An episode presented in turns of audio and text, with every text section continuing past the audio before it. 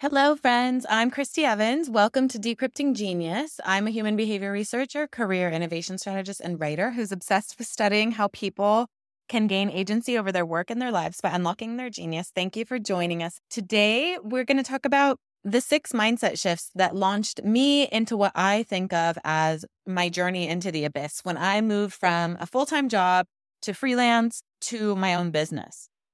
I wanted to share a bit about my journey because Jumping into the abyss seems totally impossible before you do it, to the point that many people struggle to even dip their toe in. And once you're in it, it can feel even more overwhelming, as if you're caught in an endless, slow moving struggle with a constant worry that you may never find your way out. If you do find yourself on the cusp of entering the abyss, or you're right in the middle of it, wondering if you'll ever get to the other side, you might be swirling in questions like Should I quit my job? Should I try something else? Is this really how I'm meant to spend my time, energy, and resources? Am I going to do this for the rest of my life? These are questions that people constantly bring me. And beyond, should I do it? I often hear, can I even quit my job to try something else? Is that even possible with all the bills I have to pay and all the obligations I have? And if I could, how would I go about that anyway? Or what would it even be like? And we're all asking these questions at different points in our life because within our careers, we're always evolving, adapting, and upleveling. We have to. If we stay stagnant, we become irrelevant. So it's a never ending cycle. We constantly hit a wall and then we grow and expand and then hit a wall again. So my hope is that by sharing a bit of my journey and more specifically than my journey, the six mindset shifts I had to make to come out the other side of the abyss, I'm hoping that that will ease some of the fear that you might have or override any tendency you might have towards inaction or inertia or just getting stuck where you are. Unfortunately, this is not going to be a how to list because this type of journey, meaning one that's a big transition, it's a big evolution, it's one that drives you and tilts you towards your purpose and deeper meaning in life. That type of change versus a small, sort of incremental job shift or job improvement or promotion doesn't have a blueprint, like, really doesn't have a blueprint. We are not talking about how to start a garden. There is not a six step process that's guaranteed to lead you somewhere specific. There's no rule book that you can follow in terms of how you get from point A to point B. Everybody's journey will be different. So I had to challenge myself with big questions to move forward, and you will have to do that as well. And what I'm going to give you is therefore not six action steps. It's six different ways I had to think about things differently in order to take the first steps and to sustain myself once I took the first steps. And I wish I had put more thought into what I was doing or had more clarity and understanding around what this journey would be, how long it would be, how overwhelming it would be. I wish I had any idea what I was doing actually when I initially made the leap. When this started, I was working for many years as a human behavior researcher, as some of you know, doing ethnography studies around the world. And one day while I was living in London, I accidentally quit my job with no real plan, which turned out to be a, quite a disaster because my visa was tied to my job. And I had a whole life in London. I wasn't dying to leave, but by quitting the job, I sort of, as a consequence, realized I was going to have to uproot and ditch my whole life.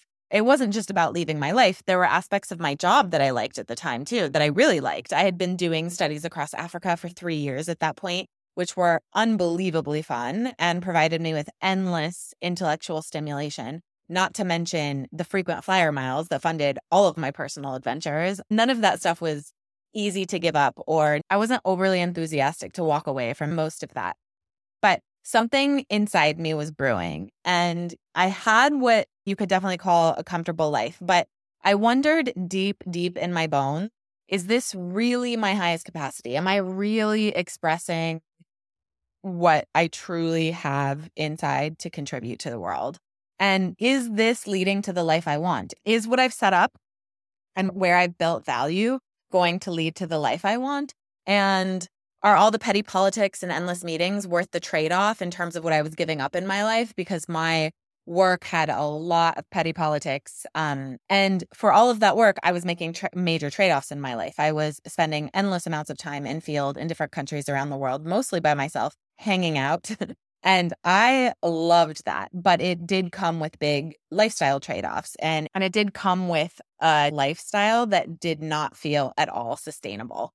And I also really started to wonder, what am I doing if this job or industry goes away because it's a tiny industry where I use a very specific skill set and it turns out that I was right to worry about that because almost nobody does the types of studies that I used to do at that time. They're incredibly costly, incredibly time consuming. And our world sort of moves too fast for them now. So I was right to worry about that at the time. So while there was nothing technically wrong on the outside with anything, I did start asking bigger questions about the future and about whether or not anything I was doing was really going to lead to how I actually wanted to live and who I actually wanted to become in the world. And even if you're not someone who's teetering on the edge because you want to do something different in your career, you want something more meaningful, or you want to have a bigger impact with your work, the world is changing much faster now, much faster than back then when I was worried about my industry. So you and I will have to start thinking about how we adapt to a world where AI and Web3 and all of the more recent technological advances make us irrelevant faster. We really don't have the luxury of sitting around being inert, playing it safe. So let's get into it. So, number one, stop thinking about a job change and start examining your yearning. The key point there being yearning. So, I hear you. I hear this from everyone you want a new job or a new career and you want to know what it is.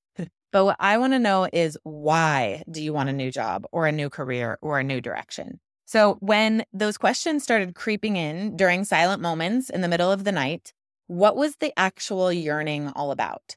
So for most of us, the yearning isn't for a different job or for a better salary or any of the things that you think it might be about. It's for something more, something more meaningful, fulfilling, impactful, something we can't quite name, something that's scary to pursue. We are yearning deep inside for something more. And what is that more? What is that yearning? Because it seems like I just need a new job, a new boss, a new client, a new project. I just need something that's a little bit more intellectually stimulating or something a bit more exciting or something that pushes me, et cetera. And sometimes that is what it is. But when we have the big existential questions, it's because we're yearning for something more. And deep yearning doesn't usually come with clarity. In fact, it definitely does not come with clarity. On a good day, our yearning makes us disoriented. And on a bad day, it sends us into a full blown mental spiral. So it's not like this is a fun thing. It's not like yearning is fun. What would be fun is maybe just wanting a promotion, but yearning comes with a deep, deep lack of clarity because it's a propellant. It's propelling us in a direction, but not in a specific direction.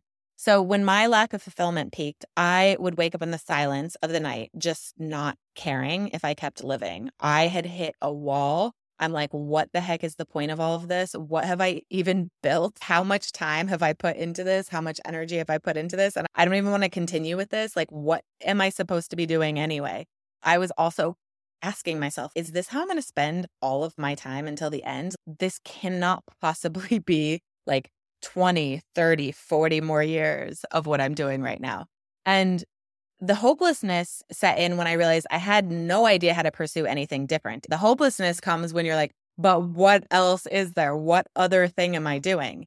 Um, and I certainly didn't know how to find something resembling purpose.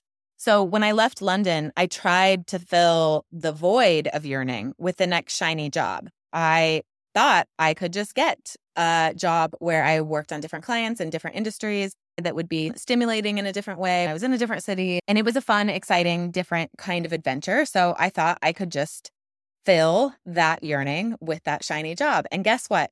Like an annoying rash that has been treated but not cured, the yearning came back with a vengeance.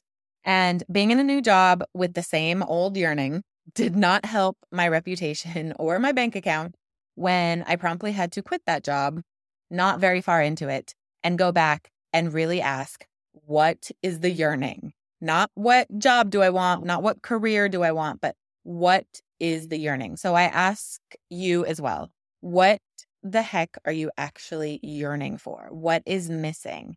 And big ol' hint, it's not better snacks in the cafeteria. There's something deep that's missing. There's something deep that wants to be fulfilled within you. And there's something you're yearning for and yearning to move in the direction of. You can tell the difference between existential questions, the ones where you're like, what am I doing? What is the point of this? What is the purpose? How could this possibly be it? That's very different from how can I get a little bit more money or how can I get a little bit more flexibility in my time, right? So if you have the big existential questions, ask yourself, what are you actually yearning for? And my core reminder to myself and I, to you is do not fill the void. Try to identify what the deeper yearning is. Number two, stop thinking about what feels realistic and start thinking about what would make your parents, partner, or the people you respect uncomfortable. So if you're embarrassed about your yearning, you should probably be pursuing it. Meaning, if it's not just a little salary bump, it's probably going to be something that's out of your comfort zone, that's further from what you think you could do or somebody else thinks that you could do. And if that's the case, you should probably be pursuing it. But be warned, your brain will not be on board with this plan. Your brain wants to direct you straight to, but I just need a new job. I just need a new client. I just need a new career direction. So to override the shame of even thinking you could pursue something exciting and inspiring and well beyond what you thought or you think is within your realm, your brain will direct you straight towards what's comfortable and expected. it will create an easy path towards some place where you'll fit in and get an easy call back, which is exactly what that shiny job was for me, right? Like that was an easy win for me. It was a natural fit. I easily could fit in there. There were new clients and new industries, but there was nothing that was well beyond the realm of what I could imagine myself doing, right? And my brain not only directed me there, but your brain will even try to convince you that's what you truly want. And my brain did that to me as well. It convinced me that all I needed was a different city, different clients, more intellectual stimulation, because of course it doesn't want me to jump off into the abyss. But after I made the awkward exit from that shiny void filling job, I finally had to truly address the yearning, what was actually missing, what I actually wanted to step into, and who and what I wanted to become. And to do that, I had to have a f- confrontation with my brain that was really wanting to push me into the easy, obvious, expected direction to say to my brain, look, I'm going to map out what I really want, like the real vision. And of course, my brain went on the offensive and swore I didn't have a bigger vision. It told me, absolutely not. Like, you don't even know what you want. Like, you don't even know anything beyond this. And I just had to reassure it that don't worry, I'm not going to actually do any of these things. I'm just going to write it secretly where no one will ever see it. And let's see what comes out. And that allowed me to imagine something more. And so I just wrote myself a question What's the most unrealistic, most exciting, and inspiring thing I can do. Not something I'm actually going to do, just like what would it be if it existed? And the unrealistic started to flow, right? Like a Netflix series, a retreat center, a brand with unique merch, thousands of lives changed via content. It's all still too embarrassing to say out loud. And that's a good thing because that means some of it's worth pursuing. And if, and importantly, none of it is anything I'm actually doing or actually pursuing in the same way it wasn't when I wrote it down. But the exercise was just to train myself to see that there are things well, well beyond where I was that could be possible. Not that I even felt any clarity that that's actually what I wanted to do. It was more from the perspective of what would happen if I just let the floodgates of my brain open. So for yourself, think about what is your embarrassing vision. It, it has to be embarrassing. You have to feel like it would be embarrassing to tell your partner or tell your friends or just tell anyone you respected because if it's not embarrassing, it's definitely not expansive. If it's not embarrassing, that means you feel like right now you could start that, you could walk into that, you could be doing that. And so your cue is if it feels embarrassing, that's when you're getting it. And just start to ask yourself, what's the next step that inches you towards it? And if you have resistance, tell your brain, chill, stop taking this so seriously. This is not what I'm actually going to do right now or ever. It's just a guide to help me know what to do next, to help me know if it's worth it to just take one step in a bigger, further, more expansive direction. Number three, stop thinking about what you want and start thinking about what you're willing to sacrifice. So I know what you want. the comfort of the lifestyle you've become accustomed to, ideally with multiple vacations, work from home flexibility, and an expanding savings account without trading anything off. And that's what we all want, of course. Can we just keep all of the comfort and security we have and not trade anything else off and also move towards expansion? But let me ask you this Did your comfortable salary, if you stock options, if you have them, whatever you have, vacation time, a car, whatever it is, did those things satiate your yearning and deliver true fulfillment? Because if they have, or if they're delivering that now, it's very unlikely you'd be wrestling with the haunting questions or listening to this podcast. So it's very unlikely that you've gained all the fulfillment you need from all of those comfortable things that you want and you don't want to trade off in your lifestyle. But what I want to ask you is what are you willing to give up to pursue your embarrassing vision? How are you willing to change your lifestyle in order to pursue the time and headspace to focus on figuring out what you really want and how to pursue it? By the way, this is why it's important to really understand the deeper yearning in yourself first and open your mind to see bigger possibilities. Because if you don't feel into what that yearning is and you don't open your mind to bigger possibilities, why would you be willing to trade anything off? And if you aren't willing to give anything up, you probably don't really want it enough to create it. For me, I I abandoned my plan to buy a house so I could invest every dollar I had in growing and developing myself. I didn't want any money sitting anywhere that wasn't directed towards building my own internal value. I also moved to a cheaper city far away from all of my friends and colleagues for three years. So I could avoid FOMO and distractions while I was writing, learning, and evolving. And also, by the way, so that I could avoid a few big job offers and clients that were extremely enticing and were really on the verge of keeping me from making a bigger leap or pursuing something bigger. I actually physically knew I couldn't be within the vicinity of them because I would probably take them and not pursue what I actually wanted to pursue. I also stopped drinking to save brain cells, and I still continue to invest most of what I have in building my own value. And as I watched all of my friends grow further into their comfortable lifestyles, and while they all bought houses and all the things, well, I drifted off into the abyss. That definitely hurt. It definitely felt long. It definitely felt like, what the heck am I doing?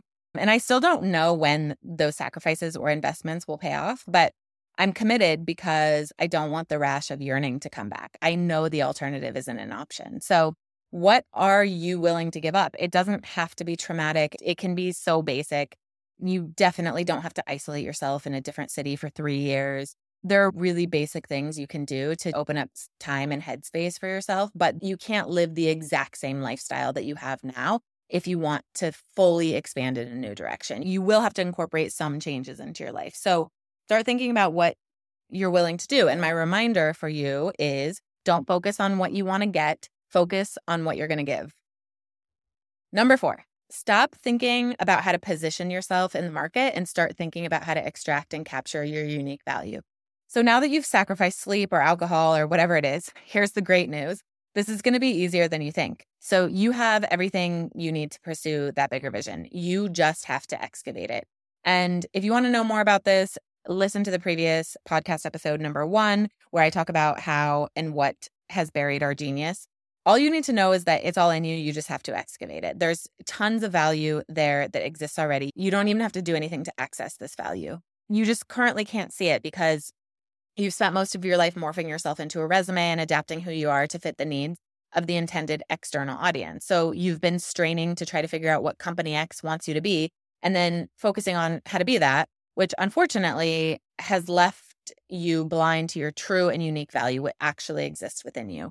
When I wanted to stop morphing myself into resume boxes to fit the market, I had to flip the typical process. Instead of looking for jobs and finding opportunities and then talking to people how to get into their world, I did the opposite. I looked within and I broke down my temperament, my skilled, and my ownable insights. And then I stacked all those together in various ways, like Legos, and packaged them into an original story.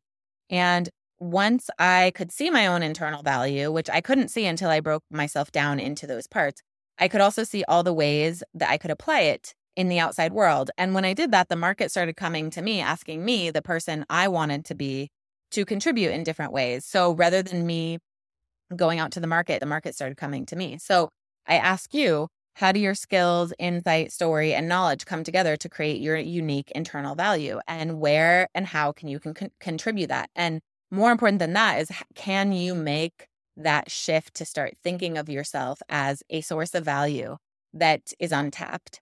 And again, listen to podcast episode number one if you want to know more about that. This is also something I have many tools I've used for this that I will talk about on the podcast in the future.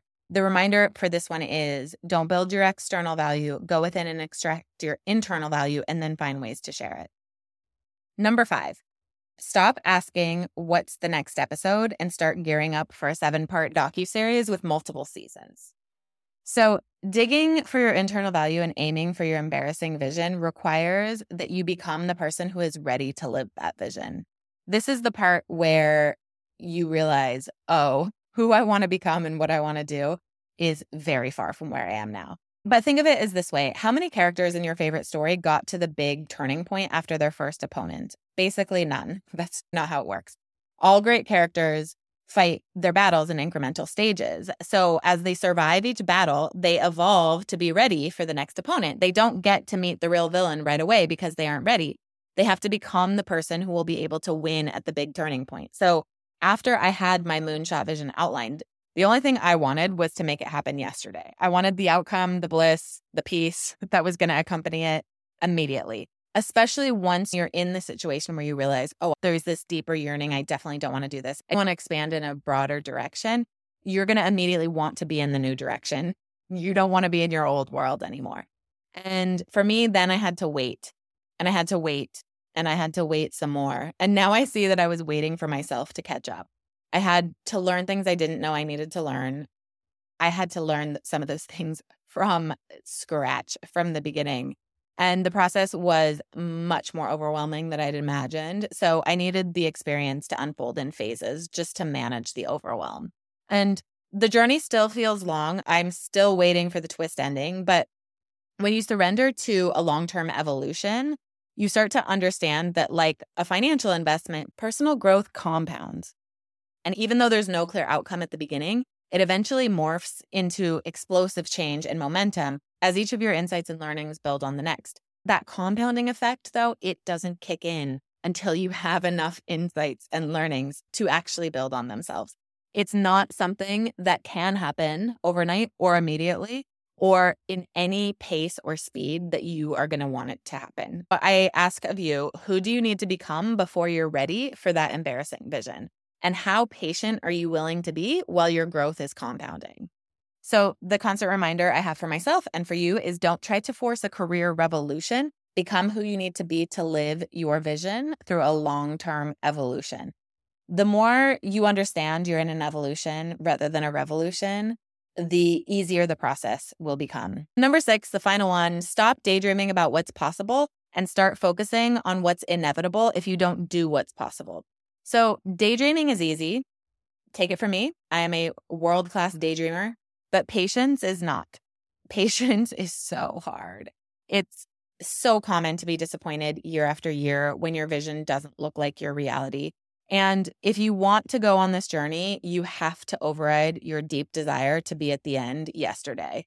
And that is very hard to do in our culture where all you're going to see and all you're going to be bombarded with is people asking you, What are your results? What are your outcomes? And you're going to be bombarded with other people displaying their results and outcomes. And the only way that I found to override that desire or override the disappointment that comes from it when you don't reach whatever result or outcome that you're aiming for is to focus on the consequences of not pursuing something bigger rather than focusing on the vision itself. When I wanted to ensure that I was motivated to not only make a big transition, but sustain myself as I got further into the abyss, I created a visual of what I call my life sentence or what my reality would look like if I didn't keep taking steps towards my vision. So rather than creating what would be called a typical vision board where you're mapping out what your big dream vision is, which I have never done, rather than doing that, I made the same type of thing that visualized my life sentence. And that included images of all of the clients I hated, all of the specific types of work I hated, all of those petty politics I hated, all of the bosses I did not want to become, all of the things that I would be stuck in if I did not keep moving forward. And so I put it on my wall to remind me of what my life would look like if I stayed the easy course, if I let inertia win, and if I got disappointed, and if I didn't have outcomes and results. The board was there to remind me that even the tiniest step forward was at least a better chance of getting away or out of the life sentence than doing nothing. And what I found was that your big vision rarely motivates you because it's too scary, it's too big, it's too unrealistic, it's too far away, it's way too unclear. I mean, you don't even have any idea what you're aiming for. And when you get there, it's not going to look anything like what you would have imagined it looked like anyway. So it's not really motivating. And in the depths of despair, which is where growth inevitably takes us, you will constantly feel inadequate or ashamed that you haven't reached it. If you have this big unrealistic thing out there that you're aiming for and you're just constantly seeing that you're not actually getting closer to it, it becomes a source of shame. And that's why you have to remind yourself of the life sentence you're signing up for if you don't at least try to pursue what's possible rather than constantly reminding yourself of the vision. Your life sentence is the only thing that's clear as day. I can promise every one of you right now, if I did the life sentence exercise with you, you know exactly what you don't want. You know the exact projects you don't like. You know the exact clients you never want to work on ever again. You know the exact tasks you never want to touch again.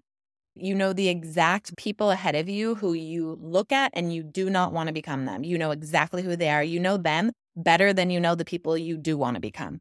And that is what is clear as day. You already know what you don't want to be. And when you're constantly focused on taking steps away from your life sentence, reaching your vision kind of becomes irrelevant because it's sort of like who cares if you actually reach that? As long as you know you're taking steps to get away from the life sentence, you're just happy you're making any step away from that. You're happy you're not succumbing to inertia and finding yourself stuck in a life sentence that you already know you don't want. My final question for you is What are the consequences of not expanding, of not pivoting, of not transitioning? What are the specific consequences? What will your life look like if you don't pursue something expansive? How will you become stuck and trapped? My reminder to myself and to you is don't focus on the outcome you want. That's great that you have it. Of course, you need to have that to know that there are possibilities beyond where you are now. But instead, focus on the pain of what's inevitable if you don't take steps to change and pursue something bigger. So, those are the six mindset shifts I had to make to not just launch myself and get myself moving in a new direction, but to also sustain myself on what was a much harder, much more overwhelming journey into the abyss than I ever could have imagined. And I still use the same questions and the same reminders anytime I come up against a wall because even when you're in the abyss, what happens if you've grown, you've expanded a lot, you've built something, but you still come up against a wall and you still need to expand beyond that wall. And so you have to go back to the same exact steps and you have to really examine what your bigger yearning is. What is it that you want beyond where you are now? You have to create possibilities in your mind for something much more expansive than what you can possibly imagine right now. You have to start thinking about what you're going to give up or what you're going to sacrifice in order to expand in that, assuming it's worth it to you. You have to go within and find more internal value that's unique and ownable to you so that you can contribute more of that to the world. You have to gear up for what is going to be a longer evolution than you want it to be. And you have to know what the consequences are of not taking action and not taking steps forward so that you can be sure that you will continue taking steps forward, even when you become disappointed, or even when it feels long or slow, or when it feels like there's no possible way you're actually going to get to any different reality beyond where you are now. So I hope those can be helpful for you as you ponder the big existential questions late at night when your agitation and frustration builds up within you. Come tell me in the comments what are your fears or holdups or barriers? What's keeping you stuck or inert or not moving forward and taking action if you're not? And or t- or tell me which one seems the most doable and the least doable. Where do you have questions? Where do you struggle? And if you really want to put yourself out there, post in the comments about what your big, scary, embarrassing vision is, just so somebody sees it. And thank you again for joining us on this episode. I will see you next time.